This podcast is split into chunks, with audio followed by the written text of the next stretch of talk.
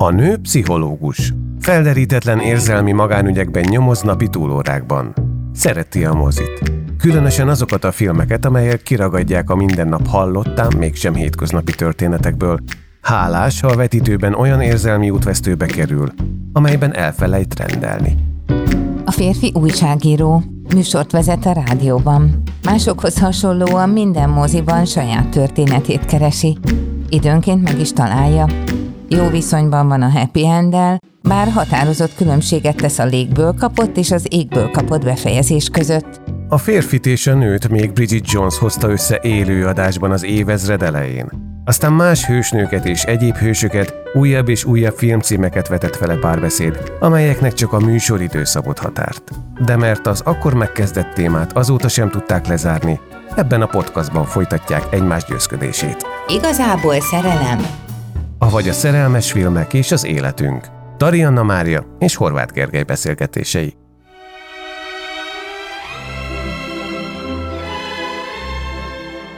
Jesse húsz éves amerikai srác, aki Európában utazgat. Céline vele egyidős francia lány, aki Magyarországról utazik haza Párizsba. A Bécsbe tartó vonaton találkoznak, és a városban töltenek egyetlen napot. Mielőtt felkel a nap, Richard Linklater kultikus filmje a kilencvenes évek közepéről Ethan Hawke-kal és Julie Delpyvel a főszerepben. Ha egy pszichológust kérdezel, azt mondja, hogy ahogy egy kapcsolat igazán el tud kezdődni, azt látjuk. És az a helyzet, hogy nem is itt fejeződik be a film végén, mert egy trilógiáról van szó, és ezt a trilógiát reméljük, hogy a podcast élete során végig fogjuk beszélni, tehát mind a három epizódot, most csak az elsőről uh-huh. beszélünk, és hadd kezdjem a végéről. Kezd. Mert ugye ez az a film, ami azzal végződik, hogy az éjszaka után Jesse felteszi a vonatra Céline-t, és a nagy elválás közben vagy alatt azt találják ki, hogy pontosan hat hónap múlva találkoznak ugyanott. Így van. Szerinted találkoznak? Persze. Kedves hallgatóink, Tari Anna Mária még nem látta a második részt, de ezt pontolni fogjuk. Készítettek egy interjút az alkotókkal évekkel később, és az jött ki egyébként, hogy mind a két színész, mert ugye amikor forgatták kilencvenegy-kilencvenöt, akkor még nem tudták, hogy majd kilenc évvel később is lesz ennek egy része. Szóval nem tudták, hogy ennek egyáltalán lesz része, és akkor megkérdezték őket, hogy ők mit gondolnak arról a kapcsolatról, hogy találkoztak-e hat hónappal később. És akkor mind a kettő, tehát Ethan Hawke is, meg Julie Delpy is egyöntetően azt mondja, hogy persze, hogy találkoztak. Igen. Igen. Ennyire egyértelmű vajon az, hogy ez a közös nem egészen egy nap, sőt, hát inkább egy bő tizenkét óra. Ilyen erős élményt adhat két hirtelen egymásra találó ember életében. Ha a realitásban válaszolok, akkor nyilván azt kell mondjam, hogy nem. De a film olyan zseniális, hogy a két fiatal beszélgetései, a kérdéseik, a válaszaik, ahogy a világot látják, ahogy megismerjük az attitűdjüket az élettel kapcsolatban, olyan ö, mélységeket ö, mutat meg, és annyira magával ragadó, hogy ö, a film végén azt gondoltam, hogy így, tessék, így, ez, ez az, nyilván. Nyilván vissza kell menni egy darabig a saját életbe, de hát aztán utána ezt folytatni kell, mert különleges. Nagyon fontosnak éreztem, tulajdonképpen azt kell mondjam majdnem, hogy a film összes mondatát. De nincs benne fölösleges mondat. Ahogy egy korábbi filmnél mondtuk, hogy mennyire sok a gesztusok áradása, ebben a filmben egyszerűen minden mondat, minden mozdulat, minden arckifejezés valahogy a helyén van. Nincs benne túlzás, nincs benne erőlködés, nincs benne manír. Hittem annak, hogy a két fiatal húsz éves ilyen, őszintén gondolja, amit gondol. Nem túl felnőttesek, de nem is túl gyerekesek, pont igazi húsz évesek. De olyanok, akiket érdekel az élet, érdekelnek komoly témák, tehát nem arról van szó, mint így a huszonegyedik században gondolnánk, hogy na, akkor nem tudom, mutasd az Instagramodat, hanem Úgy beszélgetnek, hogy abból kiderül, hogy mind a ketten kulturáltak, olvasottak, komoly zenét hallgatnak, az olyan szép jelenet, amikor a csembalót zenét hallgatják másnap reggel. Ja. Szóval nagyon sok olyan érzelmi utalás van, ami abba az irányba mutat, hogy igen, amit látunk, az a világ két pontjáról összetalálkozott fiatal, akikben az a közös, hogy tulajdonképp a szüleik a hatvanas vagy hatvannyolcas lázadó nagy generáció tagjai. Mindegyikük elmondja, hogy hogy nevelték föl, hogy milyen jó gyerekkoruk volt, és közben mennyire hasonlít az, ahogy a szülők a saját szabadságvágyuk után azért elkezdik korlátozni a, a gyerekeiket, hogy amit simán megcsináltak szülőként, azt azért szívesen letiltják. Ebben azt gondolom, hogy egyetemesen ott van a nagy generáció működése, hogy az átélt élményei után hogyan konszolidálódik, és alkot egy másfajta életet a gyerekeinek. De hogy ennek a fiúnak meg a lánynak az összetalálkozása, az egy olyan élmény szerintem, így nézve ezt a filmet, amiben jól esett arra gondolni, hogy jaj, találkozzanak fél év múlva, találják ki, hogy hogyan. Most az a helyzet, hogy ez életem egyik alapfilmje, amit nagyjából hasonló körülmények között láttam, már úgy értem, hogy korosztályban, élmények között, mint amit a film, filmen látunk. Tudod, ez az a típusú élmény, ami úgy hasít beléd, amikor megtalál váratlanul, amit igazából aztán keresünk még sokáig a különféle filmekben, könyvekben, hogy, hogy ezt szeretnénk, hogy valami így beüssön, úgyhogy nem tudom, hogy milyen mélységben fogok tudni erről beszélni egyáltalán, úgyhogy inkább kérdezek, mert nekem az nagyon, nagyon mélyre ment annak idején, és, és mindig, amikor időnként újra nézem. És most is oda ment, és tulajdonképpen azon gondolkodtam most, hogy mennyire úgy zeitgeist ez a mozi, tehát ez ott és akkor a kilencvenes évek, csak zárójelben mondom, milyen keretes szerkezet, mondod ezt a hatvannyolcas nemzedéket, hogy lopott szépséggel indítottuk a második igen, évadot, ugye a kaland kapcsán, és most a mielőtt fel kell a nappal zárjuk, már hogy a második évadot, a kalandos részét, és ez az a kaland, ami ami tényleg megváltoztatja. Ez tényleg nyári kaland, június tizenhatodikáról tizenhetedikére uh-huh. virradóan látjuk az eseményeket. És ez az a típusú kaland, aminek a lényege az a találkozás, ami tényleg szó szerint sorsfordító lehet. Tulajdonképpen erre várunk nyári kalandként, nem? Vagy pontosabban abban az életkorban vártunk valami erre. Igen. Ráadásul ezt most a huszonegyedik századi zeitgeistból, ugye, amit nyilván mindenki tudja, de hogy korszellem. Ebből az aspektusból nézve most ugye nehéz lenne azt mondani, hogy mi, hát nyilván az online tér az egyik fő alapja ennek, és ennek a filmnek viszont az az, az egyik iszonytató ereje, attól is ennyire mély érzelmeket megindító, és teszi hihetővé, abszolút, sőt, megélté a filmnézése közben, hogy igen, ez az a találkozás, amitől egy embernek egy kicsit megváltozik a személyisége. Másképp kezd gondolkodni, hogy ez egy olyan élmény, ami változtat rajtad. Nem egy előre megalkotott valami, hanem a véletlenek összjátéka, amiről ugye kiderül, hogy nem is véletlen, tehát ez a Celine nem véletlenül ül le pont Jessie mellé, és olyan szép, hogy egy egy borzalmasan veszekedő német házaspárt látunk.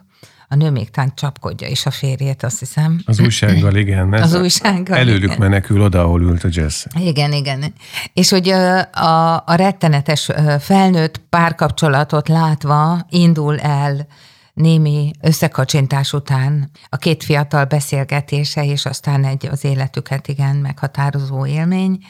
És milyen szépen kimondja Jessie, hogy uh, akkor, amikor érvel azon, hogy le kéne szállni a lánynak is Bécsben, mert hogyha soha többet nem találkoznak, és neki lesz egy házassága, ami azért húsz év után már lehet, hogy unalmassá válik, és problémák vannak, és akkor ő leül és végig gondolja a hirtelenjében, rossz kedvében, hogy, hogy kikkel találkozott, és mit hagyott ki az életében, és ez volt egy kulcsmondat nekem, akkor vissza tudjon gondolni Jessire, hogy nem hagyta ki ezt az élményt, és ezt most abszolút jó érzéssel mondom, nem, nem pejoratív értelemben, hogy, hogy Jessie valamit megérez, hogy milyen jó lenne együtt, nem csak azért, mert akkor ő nem tölti egyedül az éjszakát, mert tehát szállodára már nincs pénze, reggel megy a, a gépe pá, vissza haza Amerikába, hanem azért, mert hirtelen azt mondja ennek az akkor negyed órája ismert lánynak, hogy annyira valahogy egyformák, egy, egyformán gondolkodnak, hogy valahogy olyan jól, jó összhang van köztük. Ez a lány, egy igazi francia lány, azért a, szerintem ott van a francia nézés az ő arcán. Meg az igazi francia csó. Hát igen, igen.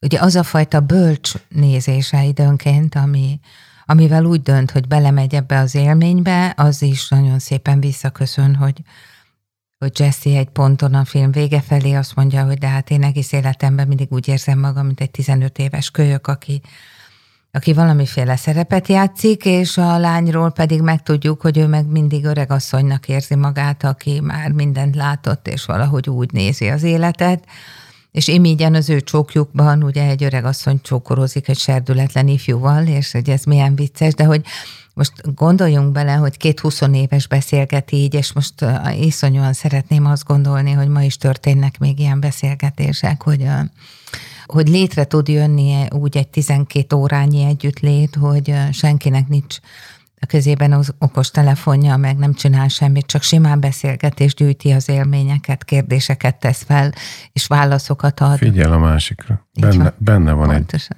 Egy, igen, egy igen, beszélgetésben. Igen.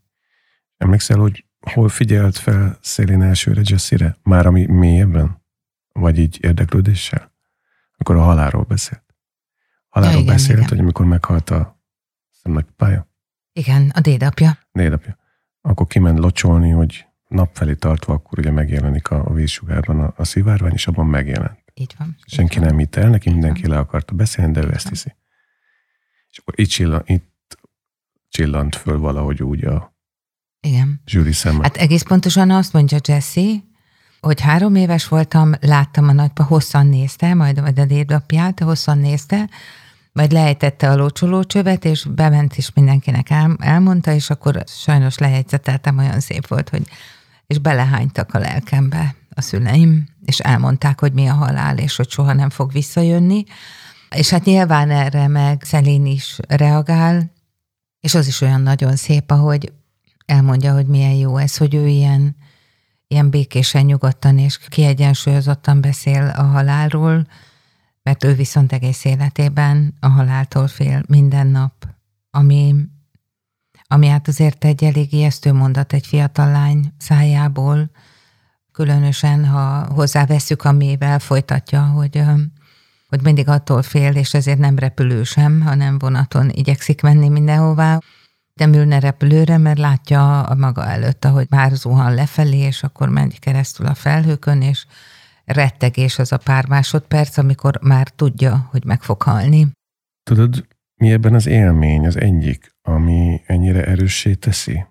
Szerintem az, amikor hogy azt láthattuk viszont, ami az életben szerintem nagyon ritkán adatik, jó esetben a tényleg az ember társával, már hogy a végeredmény tekintve, de amikor két ember elkezd beszélgetni, és ennek van egy ilyen gyönyörű, izgalmas, hátborzongató, van jó izgalma.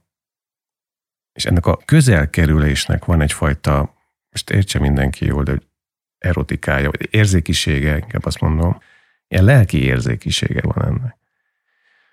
Találod azt a másikat, aki, aki lehet, hogy az a másik. Aki ugye ebben az életkorban huszonkettő-huszonhárom évesek. Hát ugye ez a bármi lehet, de már nem vagyunk hülye gyerekek, hiszen mögöttünk van egy csomó élmény. Azokat éppen gondoljuk, át tudunk róluk beszélni.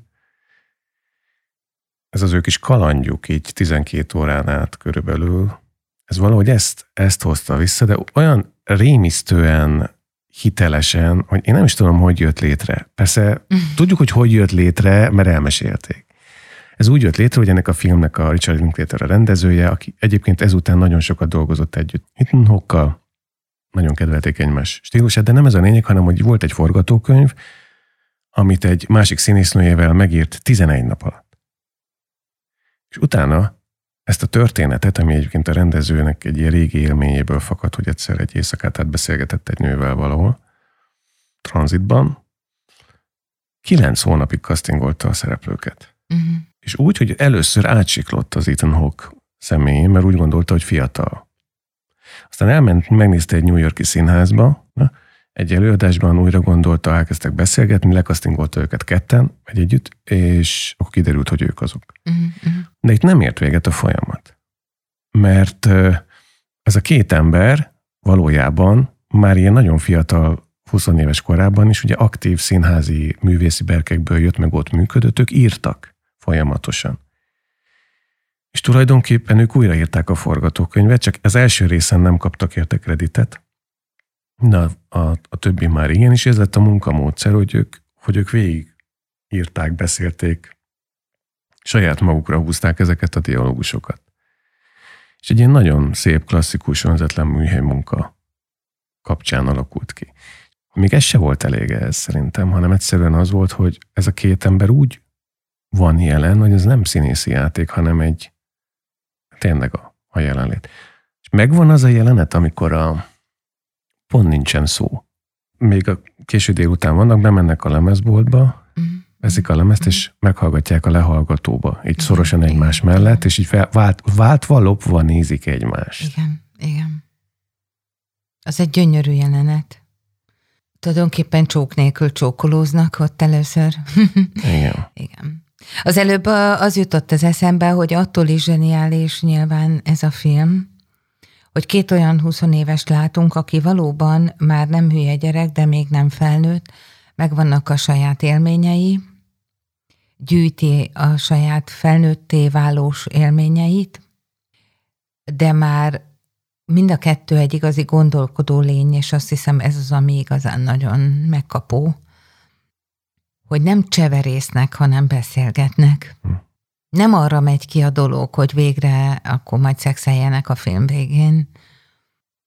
Időnként meglepően komoly dolgok kerülnek csak úgy elő a levegőből, hogy döntően inkább talán Szelin szokta kezdeményezni ezeket, de hogy, hogy ez a te mit gondolsz arról, hogy, és akkor kérdez valami hajmeresztőt, hogy a házasságokban miért élnek, hogy hogy tudnak együtt élni olyan sokáig az emberek, ha már nem tudom, unják egymást, és akkor És akkor kiderül, hogy Jesse szerint így sokáig ki lehet ezt bírni, és akkor milyen borzasztó, hogy a, hogy a felnőttek képesek így élni.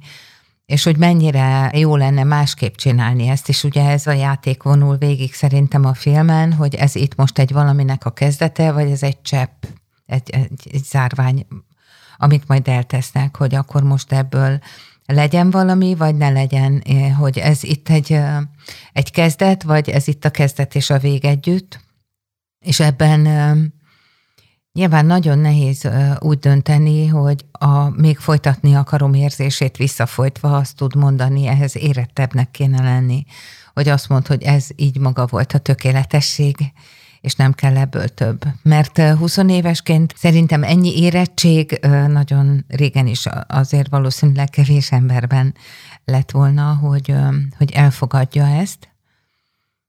De közben meg nyilván azt lehet mondani, hogy két ilyen fiatal egy éjszaka alatt tíz vagy tizenkét órányi beszélgetésben olyan módon tud közel kerülni egymáshoz, hogy még a lelkük a felnőtt présben nincs benne, tehát hogy ez nem jelenti azt, hogy ne tudnák folytatni az életüket, hanem haza tudnak menni folytatni az életüket úgy, hogy, hogy van egy ilyen. Jól lehet Szelin ugye azt mondja, hogy hogy inkább nem szeretkezzenek, mert akkor utána nagyon rossz lesz, és akkor sírnia kell majd, és szomorú lesz, mert nagyon fog hiányozni.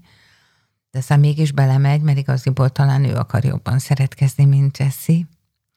Vagy hát ki tudja, de... Mm, nem tudjuk, hogy szeretkeznek-e végül abban az értelemben, hogy az beteljesül-e. Hát azt így nem tudjuk, csak... De ezt is mindenki maga válaszolja. Mindenki maga válaszolja meg. Egyébként ez, ez is visszatér majd a következő részben, hogy... Igen. Hogy ott megtörtént-e, vagy nem történt, de ez is nagyon finom. Finom ez a forlasztott kétértelműség. Hát abszolút, abszolút. A... A, abból, hogy mégiscsak szeretkeztek, azt a végén az öreg néni sétál át, ugye, amikor az emblematikus helyek felvillanak újra, és akkor ott a két pohár az üres vörösboros üveggel. Valamiért akkor úgy az öreg néni, ahogy elsétál, ott nekem lett egy ilyen érzésem, hogy az ott a szerelmük szintere uh-huh. ebből. De nem is inkább szeretkezést mondanék, hanem már ott az a szerelem helye talán. Az is milyen finom megoldás, hogy a végén... annak az éjszakának, vagy az estének, meg délutánnak a helyszínein végigmegy a kamera, de már üresen. Mm. De a mindennapoknak az életével tulajdonképpen így, így, így reggel. Nyilván mindegyikük vágyott valamire. Azért Celinnél meg tudjuk, hogy, a, hogy ő annyi mindent szeretne lenni, annyira fontos neki, hogy valaki váljon, hogy, hogy okos legyen, hogy kitaláljon valamit, hogy feltaláljon valamit, hogy... Mondta, hogy ugye elmondja, hogy az egész életében, ami kicsi volt, addig mindig kitalálta, hogy hú, mi szeretne lenni, és az apja mindig lehűtötte, és hogy az összes igazi romantikus vágyát azt átalakította valami biztonságos, egzisztenciális forrást jelentő munkává. És Jesse is, ugye, a, amikor arról beszél, hogy milyenek az ő szülei, akkor valahogy azt meséli el, hogy ő, ő egyszer csak megtudta, hogy az ő szülei soha nem, tehát nem nagyon szerették egymást, és ő tulajdonképpen a véletlen műve, és mint ilyen, tulajdonképpen ő nagyon furcsán van a világon, hogy mint akárha itt se lenne, és aztán szerencsére a szülők elváltak, és nem erőltették ezt tovább, de hát, hogy neki ez a... Ez így azért egy furcsa információ volt, hogy ő így tök véletlenül van, és akkor ugye Szelint sajnálja, és akkor mondja, hogy ne, ne sajnáld. Ez tulajdonképpen egy érdekes kvázi szemszögből is mutatja akkor így az életet. Tehát, hogy mindkettejüknek olyan élményeik vannak, amik azt mutatják, hogy a, a szüleik életére is már valahogy rálátnak, meg kezdik megfogalmazni a sajátjukat, kezdik megfogalmazni valahogy a jövőjüket. Ebben ugye egy fontos szereplő a jósnő, aki ugye oda megy éjszaka, amikor ők ott ücsörögnek, és a jósnő csak a lánynak jósol, és csak neki mondja el azt, amit hát nyilván ő hallani szeretne, hogy nem akárki ő, vagy lesz valaki, és Jesse-nek semmit nem mond, csak hogy diák, tehát hogy tanul, ami ugye visszatér, hogy hogy van ez, hogy most a lány kapott egy, nem azt mondanám, hogy definíció, de hogy minden esetre kapott egy leírást magáról, mintha ő az ő személyiségét jobban lehetne látni, és aki még teljesen alakulóban van, vagy hát tulajdonképp kisgyerek, ugye ezek után jön majd a tizenöt éves mondat, ugye az meg Jesse, aki azért egy kicsit hőbörög azon, hogy a jósnő most komolyan ő neki miért nem mondott semmit. De hát... Hát igen, kicsit cinizál, de, de azért szerintem jogos. Hát persze. Jogos. Ez miért van, hogy, a, hogy itt is a lány csókolja meg a fiút tulajdonképpen? A kilencvenes években jár. Most azon gondolkodom, hogy a második évadban beszéltünk a lopott szépségről, uh-huh. abban végül a lány uh-huh. csókolja meg a fiút. Uh-huh. Van egy jelenet, tulajdonképpen úgy is értelmezhetjük, hogy legelőször a Bormámor rovanszban is a lány csókolja uh-huh. meg a fiút, mondjuk az még gyerekkorukban van, uh-huh. nagyon össze. Meg most itt is. Kicsit mind a három filmben az van, hogy a lány egy picit érettebb személyiség, érzi a helyzetet, azt is érzi, hogy lehet, hogy a fiú nem merne mozdulni, meg kell lépni helyette. Ez kicsit olyan, mint a, a Love Story című filmben, és egyébként regényben is van egy ilyen jelenet, de nagyon megjegyeztem, amikor először megy a fiú a lányhoz, aki lány könyvtáros, és lehet érezni, ott lóg a levegőben, hogy a fiú szeretne valamit mondani, és akkor így csak úgy áll, és akkor erre azt mondja a lány, hogy igen. Csak mit igen? Elmegyek veled kávézni. Vannak helyzetek, amikor szerintem egy nő, akár húsz éves, akár harminc, akár negyven bizonyos szituációkban, azt nem mondanám, hogy átveszi a vezetést, mert nem erről van szó, csak inkább segít a szituációban, mert kedvesen teszi, nem erőszakosan, nem agresszívan, nem tolakodón. Nem arról van szó, hogy el akarja venni, ami azt gondolja, hogy már jár neki. De ez már nagyon modern, nem? Ebben az értelemben. Hmm, nem hinném. Filmen? Filmen. A filmen a férfi, a hős, most ugye amerikai filmekről beszélünk tulajdonképpen mind. Ja, hogy mondjuk úgy modern, hogy mondjuk a kilencvenes évektől látjuk. Film. Hát igen, ez a, igen. ez alakul át egy ilyen... De a kulcsmondat az az volt, amit most láttunk, hogy így igaziból mind a három jelenet, amit felidéztünk, ott nem biztos, hogy az alfa hím áll a másik oldalon. Ezekben a történetekben. Mm-hmm. Na pont mm-hmm. ez, hogy nem. Mm-hmm. Tehát, hogy egy érzékeny, néha olykor túlgondolós fiú, férfi kezd itt látszani ezekben a történetekben. Igen, igen. Lán ebben a lopott szépség mielőtt fel kell a nap duóban, ami így, tehát időben is egymáshoz közel készült. Mondhatnánk nyilván, hogy ez egy új férfi alak megjelenése a filmművészetben, hogy nem dagadó izmúnak kell lenni és macsónak, hanem, hanem lehetsz te esendő, érzelmes és visszahúzódó, és biztos ez is igaz lenne. De hát nyilván azért ebben a filmben is Jesse és Celine is azt a húsz évest mutatják meg, aki, aki szerintem sok húsz évesnek így a példaképe lehetne, hogy így, így kéne, így kéne tennie a húsz éveknek. Tudod, mi teszi még ezt nagyon önazonossá szerintem, meg hitelessé, hogy ezt az egész egymásra találást így húszkorai években, annyira jó ez a kor, annyira jó volt, Istenem, igen, mm-hmm. volt. Mm-hmm. Ugye ez az, amikor még tényleg minden megtörténhet az ember életében. Igen. És még van hited a jóra, meg igen. bejön az életedben. Igen. Na, szóval azt akartam mondani, hogy én annyira szeretem, amikor így két ember kapcsolatában megjelenik a, az a fajta pajkos önreflexivitás, amit tulajdonképpen, vagy hogy is mondjam, egy játékosság. Tele van játékos pillanatokkal ez a két ember, a lehető legtermészetesebb módon veti föl hol az egyik, hol a másik, elkezdi tovább folytatni a játékot, tehát ennek a legjobb példája, amikor ülnek, telefonos. a telefonos.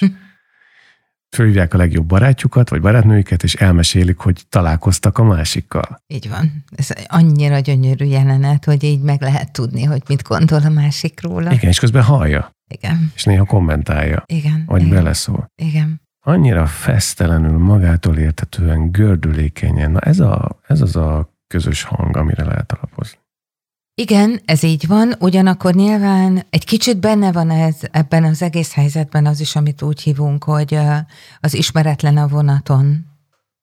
Ott van egy ilyen pszichológiai jelenség. Hát ez szó szerint az. Hát igen, igen, de hogy uh, ugye az ember a vonaton nagyon szívesen elmeséli az életét, olyan intimitást is, hogy el nem képzelnénk, mert leszáll az illető, soha többet nem látom, tehát ebben a, ennek a könnyedsége nyilván közöttük is ott van, plusz a húsz évesek könnyedsége, és akkor ez így gyönyörűen összehadódik, hogy mennyire jó őszintének lenni, mert még nincs takargatni valód. Nincsenek neurotikus manírok, nincs benne hisztéria, nincs narcizmus, nincs olyan önzés, ami gátolná azt a kölcsönösséget, ami kettejük között van. Hogy jött egy kérés, hogy gyere, szállj le velem a vonatról, jött vele egy ígéret, hogy jó lesz ez, hidd el, hogy jó lesz nekünk, és az ígéret igazán vált, hogy tényleg jó volt, fantasztikus volt. A film végén akkor meg ott van az ígéret, hogy legyünk ott egy fél év múlva ugyanekkor ugyanitt. Így van. És majd jó lesz nekünk. Így van. Na, hogy ez aztán hogy sikerült? Ezt majd megbeszéljük. Ősszel a harmadik évadban. Így van.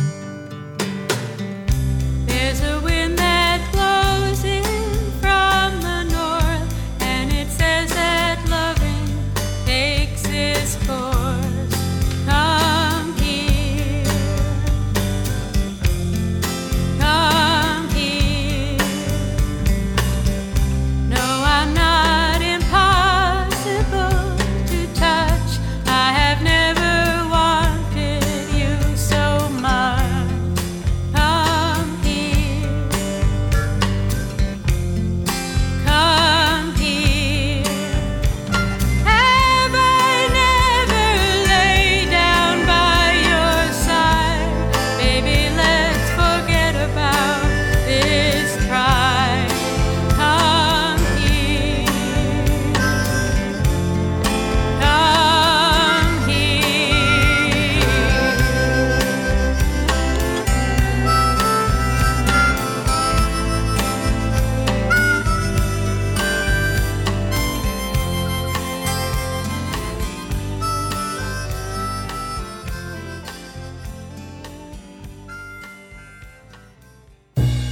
Kedves barátaink, köszönjük szépen a kitüntető figyelmeteket. Az Igazából Szerelem podcast sorozat első és ez a jelenlegi második sorozata, amelynek hívószava tehát a kaland, megtalálható a Kultúr Fitness különféle podcast felületein, és ide írjatok nyugodtan, várjuk, hogy milyen észrevételeitek vannak, közben dolgozunk az új terven, úgyhogy filmötleteket is várunk szeretettel. Köszönjük a figyelmet! Köszönjük bizony!